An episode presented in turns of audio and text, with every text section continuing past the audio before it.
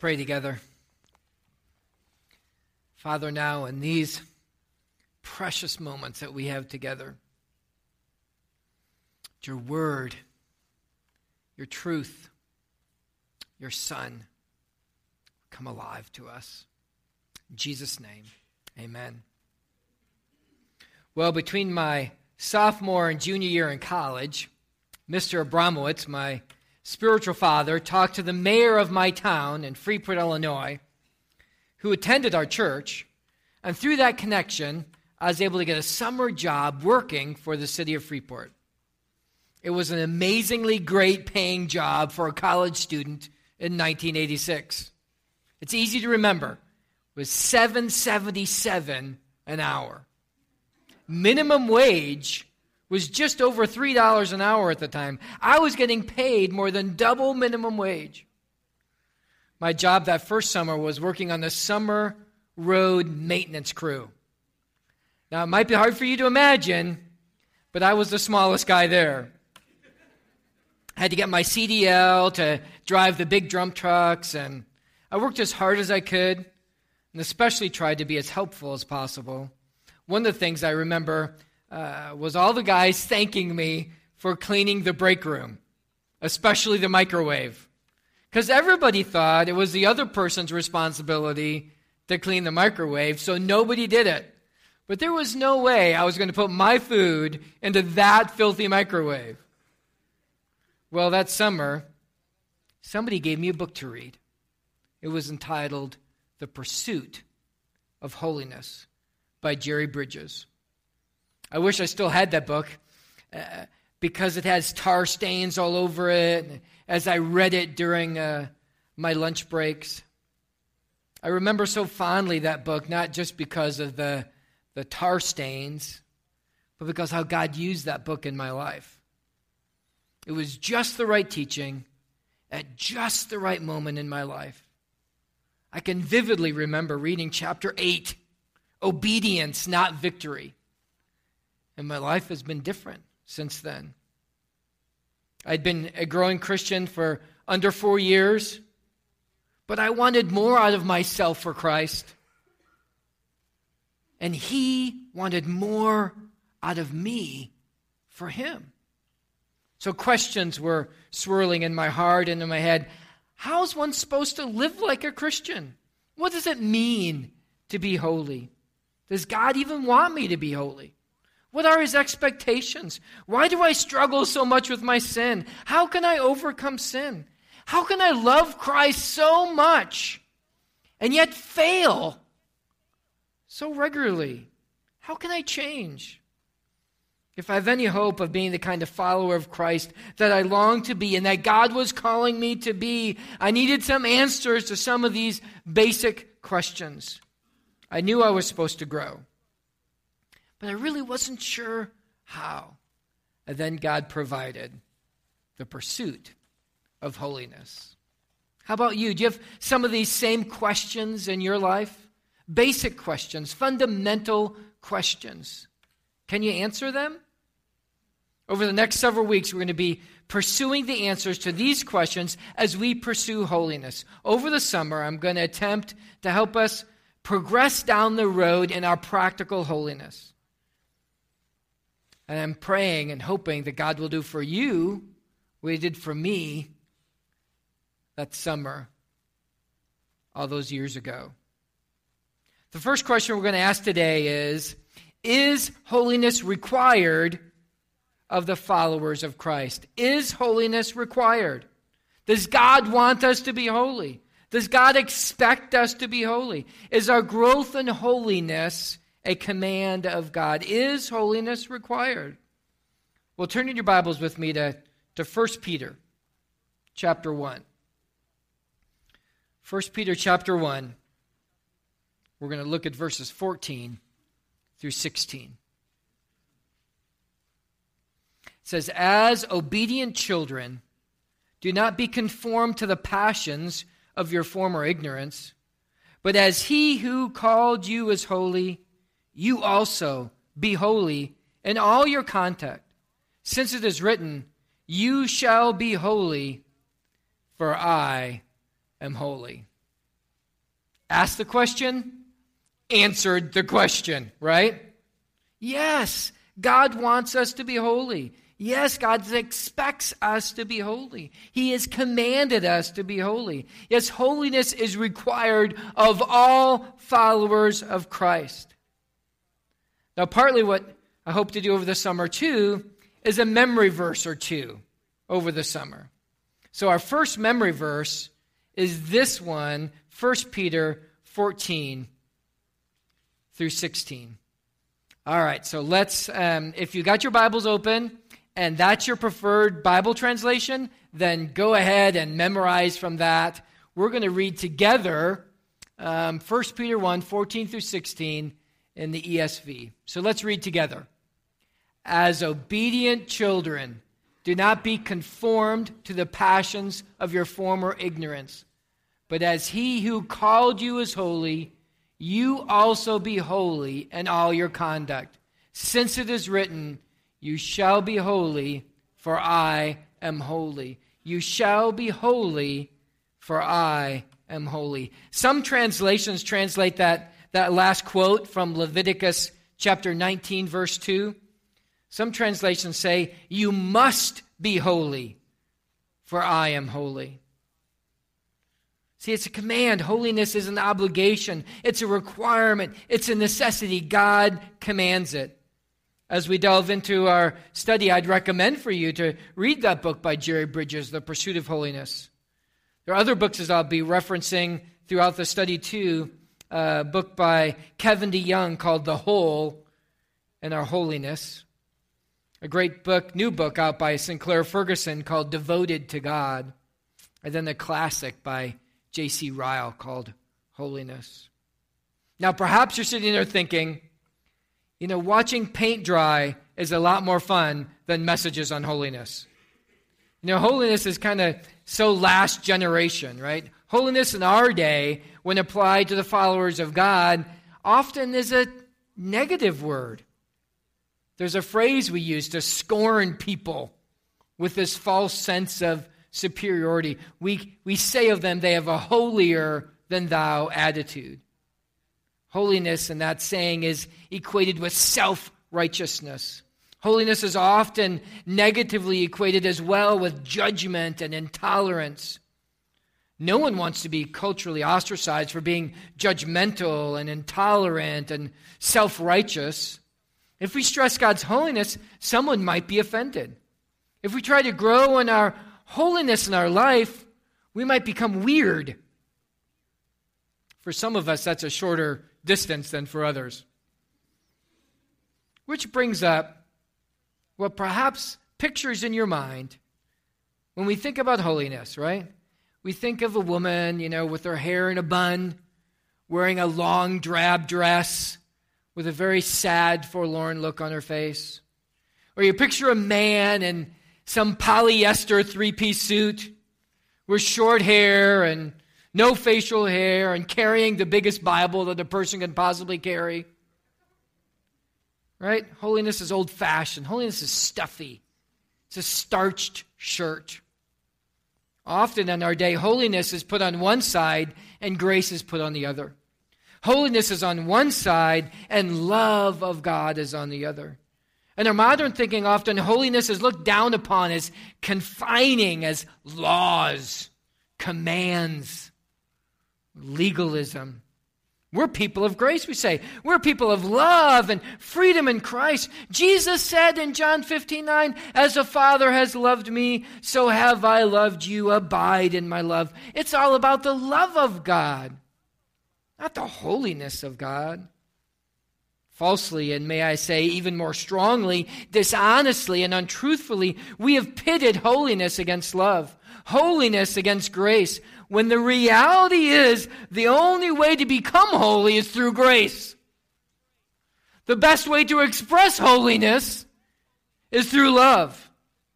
The two are not separated, but intricately and intimately connected with one another. The Bible says that all true followers of Christ must be holy because God is holy. Holiness in a believer's life is as important and as essential as biblical love. It's as important and essential as love. Why? Because God is love and because God is holy. Our culture, and often even our Christian culture, pushes us away from holiness, downplaying holiness with a false perception that holiness is just some kind of fake outward formalism. When's the last time you heard a fellow believer say, Holiness, I want to be more holy? So, why do we struggle with the concept of holiness? If God expects every follower of His to pursue holiness, to become more holy, why do we struggle so much with holiness? If holiness is so basic to the Christian life, why do we not experience it more in our daily lives? Namely, for one big reason. It's a small little word, one big reason sin. Growing in our holiness in part means confronting our sin. It means dealing with the sin in our lives. Bridges mentions three reasons why we so often lose sight of holiness. He says our first problem is that our attitude towards holiness, our attitude towards sin, is more self centered than God centered. Our attitude towards sin is more self centered than God centered. Have you ever heard of God centered sin? Have you ever thought that not only is our sin selfishness, but our attitude towards our sin is selfishness. Today, everything's about us, right? We've perfected the non apology apology. I'm sorry that you feel that way. I'm sorry that you might have been offended. If anyone misunderstood me, I'm sorry. Our apologies are about us our sins are about us. So often, dealing with our sin is just focused on us. How is it going to affect me? Even when we try to view sin more correctly, we usually uh, focus on how we fell short. It's often not God's sin. It's not viewed first and foremost as an offense against God. Sin, my sin, your sin, is first and foremost an offense against a holy God. His holiness has been transgressed, and we stand guilty. King David, when he confessed his sin in Psalm 51, he understood that the greatest offense of his sin was against God. He wrote in Psalm 51 Have mercy on me, O God, according to your steadfast love, according to your abundant mercy Blot out my transgressions. Wash me thoroughly from my iniquity and cleanse me from my sin. For I know my transgressions and my sin is ever before me. Against you, you only have I sinned and done what is evil in your sight, so that you may be justified in your words, blameless your judgment. Oh, David sinned, right? Big sins, adultery, murder. And the, a kind of selfishness that threatened his very reign of his kingdom. But he knew something very important about his sin. His sin was not just against himself. His sin was not just against all those it affected. His sin was first and foremost against God. His sin was an offense against God. It was evil in his sight, and God's judgment against him was righteous and right. David was a sinner just like you and me. But David, in his confession, recognized God's holiness, recognized that his sin was against God. There's another great example of this in the Bible. We know him as the prodigal son. He had squandered his inheritance in reckless living. He had nothing left. He had wasted it all in the sin of the moment. He's broken. He's alone. He's hungry says of the prodigal son in Luke 15, 17, and 18. But when he came to himself, he said, How many of my father's hired servants have more than enough bread? But if but I perish here with hunger. I will arise and go to my father, and will say to him, Father, I have sinned against heaven and before you. He could have just been all focused on himself. He could have been saying, look at, look at all that I've done to my life. But when he came to himself, he wasn't just thinking about himself. When he came to himself, he realized that his sin wasn't just about him. When he came to himself, he confessed his sin first against heaven and then against his Father. When he came to himself, he realized that the sin was against God against his holiness, against his character, against his word, against his will. Perhaps today, this is the lesson you need to hear. This is the lesson you need to heed. Perhaps today you need to start to evaluate and confess your sin in light of the holy character of God as an offense against Him. That sin, it didn't just hurt you, it didn't just hurt those in your life. It hurt the very one who died to forgive it. May we, in our confession of our sin, become more God centered. Against you, you only have I sinned and done what is evil in your sight. Well, as a corollary to his first point, he mentions another reason why we don't take holiness seriously. We don't take holiness seriously because we categorize sin. We don't take some sin seriously. We categorize it. Some sins are totally unacceptable. And some of the sins we do, we can find rather acceptable.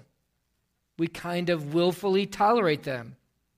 Yes, those really bad sins the sins that we rarely ever do, yes, those sins are totally unacceptable and an, an, an affront and an offense against God. But my little sins, the, the ones that I like to do all the time, those sins we tolerate. We rarely see them as an offense against God and against His holiness. We excuse our sin, saying things like, I have an anger problem, but just every now and then. I talk to other people about other people, but it's out of a heart of concern, not gossip. I spend money I don't have because I deserve it. Or sometimes my gaze lingers just a bit too long, but that's not really lust. On and on we go, justifying ourselves justifying our sin because we've categorized the sins we do regularly as being less important. Kind of your standard, everyday, conventional, small, normal sins. Those big sins from those really bad people, they are offending a holy God. But my little sins, the sins I tolerate in myself, those sins don't really offend God. He just laughs them off like I do. No big deal. Perhaps we don't pursue holiness in our lives because we don't really understand that our God is a holy God. What does that mean? Perhaps we don't pursue holiness in our lives because we think God's holiness is, isn't really offended by our sins. See, we're pretty comfortable with our present level of holiness. We're fine with the status quo of our lives. We thwart the Holy Spirit as He strives to convict us of our sin. And we're working hard to maintain a certain level of mediocrity. The third problem mentioned in our lack of desire in pursuing holiness is that we've not really come to grips with the truth that it takes effort to pursue holiness work and devotion and sacrifice and love and confession and change are all required on our part. So we're obedient to God's command to be holy, for I am holy. We must face the fact that we have personal responsibility for our walk in holiness. You can't place your Bible under your pillow at night and then wake up in the morning and you're going to be more obedient to His word. There is no holiness vitamin that you can take with breakfast and somehow that's going to fix your mind on things that are above and not on the things of earth. See, the path of personal and practical holiness takes effort and planning and strategy and time and priority. It takes education and application, knowing the Word, doing the Word. We're going to be spending some time in the upcoming weeks and sermons to talk about our personal responsibility in the pursuit of holiness. So, how are we doing on our pursuit of holiness? Are we engaged in the fight? Are we sidelined by our own low expectations and effort? Have we been sidelined by our own categorizing of sins as tolerable? Have we been sidelined by our low view of the holiness of God? If pursuing holiness is for us, if Peter is right and God is actually commanding us to be holy in our daily lives, and he is right, how are we going to do that? How are we doing? So let's look more closely this morning at what holiness means. What's the definition of holiness? The simple definition of holiness is set apart, separation. To be holy means to be set apart from sin and set apart to God. There's wonderful, great examples of holiness throughout the Old Testament. To reference one for us here at the tabernacle. Think about this now with me. The, in the Old Testament, the whole tabernacle was considered holy. It was set apart from the people and set apart to God. Yet, within the tabernacle, there's a room called the holy place. The holy place was a separate room within the holy tabernacle where the priests would do most of their daily service. But within the holy tabernacle, set apart, separated from the holy place, was another room. That room was called the most holy place or the Holy of Holies. That room was separated from the holy place with a veil. Only the Ark of the Covenant was kept inside the most holy place. Only the high priest went into this Holy of Holies, and only then, once a year, on the Day of Atonement. Within the holy, set apart tabernacle was the holy, set apart holy place, and then the Holy of Holies set apart even more. Each one more separated, set apart from the other. Each one more set apart from sin. Each one more set apart to devotion of God. Holiness means to set apart. Now, most often, we exclusively stress the negative aspects of the definition of holiness when we come to practical holiness.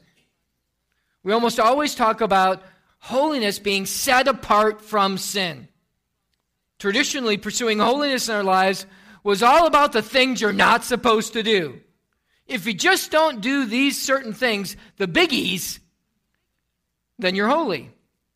Kevin DeYoung said, It was too common in the past to equate holiness with abstaining from a few taboo practices, such as drinking or smoking and dancing. Godliness meant you avoided the no no list. He says of himself, I know when I was growing up, it seemed like holiness meant no alcohol, no drugs, and no sex. I wouldn't have known how to get drugs if I tried. Beer smelled bad. And there sure shooting wasn't a long line of girls itching to get close to me. So I felt pretty holy. From this brief story, it's clear that list based holiness Pharisaical, false holiness falls way short of true biblical holiness. Holiness has nothing to do with adherence to a man made list. Nothing. I think this is one of the main reasons why there can be such a reluctance to pursue holiness. Because our Christian culture has made holiness just a list of prohibitions. Holiness is a list of don'ts. The whole focus is being set apart on just these certain cultural, Christianized sins. This false Pharisaical list of don'ts for holiness has influenced many people to just give up on God altogether. Because God becomes this overbearing dictator, demanding adherence to this man made list. But that in no way reflects who God really is. That in no way reflects what holiness really is, and that in no way is what it means to walk in holiness.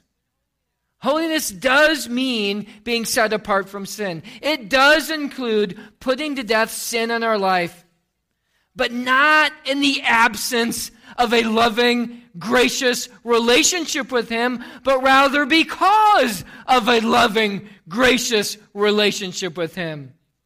You see, there's still the positive side of the definition of holiness, of being set apart to Him. The positive side of holiness is being set apart to God, being devoted to God, to love Him, to have a relationship with Him, to worship Him, to serve Him, to enjoy Him. Now, the whole Trinity is called holy in the Bible. We have the Holy Father, we have the Holy Son, we have the Holy Spirit, altogether the Holy Trinity. Now, think about this with me. Were they holy before the entrance of sin into the world? Was the triune God holy in eternity past, long before creation? See, holiness cannot just be defined by sin or separation from sin. Holiness can't only mean separation from something. For before there was sin, before there was any creation, before there was anything from the Godhead to be separated from, the Godhead was holy. There was no separation from, only separation to. There was no set apart from. There was only set apart to, devotion to. There was only the positive aspects of holiness, their purity and their devotion to one another. See, holiness is not just defined as what is separated from sin, but first it was defined as for what it was separated to devotion to each other. The Holy Trinity and eternal past express their holiness to each other through their devotion to each other. We see this in the wedding ceremony. We call a wedding ceremony holy matrimony because a couple is being set apart from all the other people and they're being set apart only to each other. In the wedding vows, we say something like this Forsaking all others, I will be faithful to you. Do you see it? That's holiness. Forsaking all others, set apart from, will be faithful to, set apart to. See, holiness is absolute, exclusive, pure, permanent, irreversible, and fully expressed devotion. Nobody walks around after the wedding ceremony all upset, you know, wringing their hands. Look at all I just gave up. Look at what I can't do now. No more dating other people. No more going out with the other girl. No more seeing other men. Wow, look at all the things I've given up. Look at all the things I have to stop doing. Man, it's a lot for this relationship. No one's walking around after a wedding ceremony that way. Instead, what? The exact opposite of the heart overflows from the beloved. They have willingly and wantingly, voluntarily and enthusiastically, eagerly they proclaim, I forsake all others so that I can experience the exclusive, devoted, undying love of my beloved. We willingly separate from others to experience the exclusive devotion of the one we love. Do you see it? That's us in Christ. That's holiness. Holiness is not a list of things we don't do. It's being set apart in devotion to God, in relationship, in love to God. We willingly separate from sin. We enthusiastically and eagerly forsake all others to experience the devotion of the love that we have for our beloved, and Jesus, our beloved, for us. Holiness is experiencing the absolute, exclusive, pure, permanent, irreversible, and fully expressed devotion of us to God and God to us, set apart. Holiness is the very basis of every marriage. It's the very basis of our relationship with God. And it's a good thing. It's the best thing. Now, I belong to Jesus.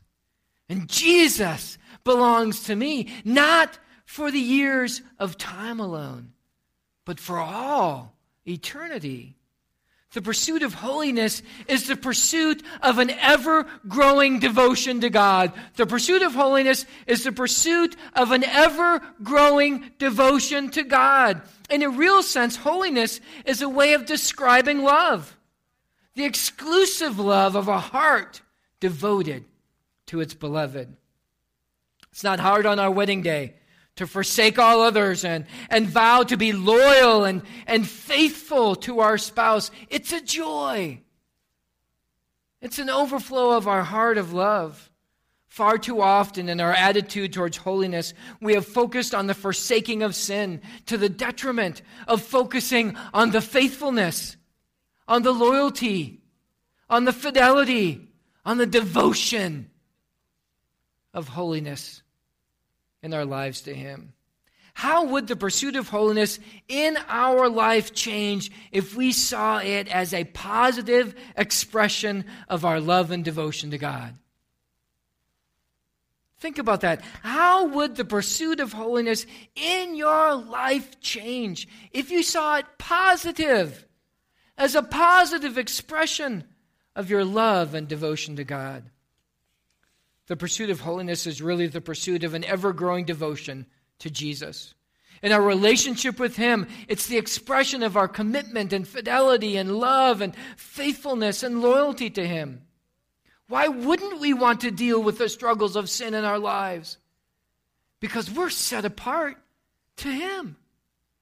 Jesus has made us his own. Why wouldn't we want to live a life of devotion to him? It's our response to his love for us. He lived a sinless life. He died a substitutionary death in our place for our sins. He rose again in victory over death, over hell, over the grave, so that he could provide for his beloved, for the ones he loves, life true life, abundant life, eternal life. Pursuing holiness is an expression of our devotion to Him because Jesus is unwaveringly devoted to us. Loved with an everlasting love, led by grace that love to know, gracious Spirit from above Thou hast taught me it is so. Oh, the full and perfect peace. Oh, the transport, all divine. In a love which cannot cease, I am His, and He is mine. Devotion.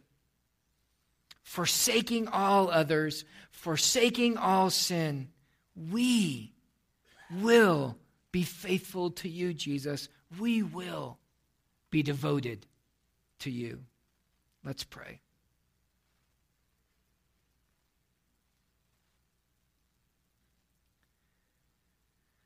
Father, now in these moments, we're asking your Spirit to move within us, to challenge us, and to convict us, and to teach us, to apply your truth to our hearts and lives. And Lord, we pray simple prayers now to you, like, help us be holy. Lord, we pray simple prayers like, help me want to be holy. Lord, we pray, help me to see holiness as devotion to you, as an expression of my faithful love and commitment to you. Lord, I pray that for each one of us. I pray that throughout the week we might pray these kind of prayers.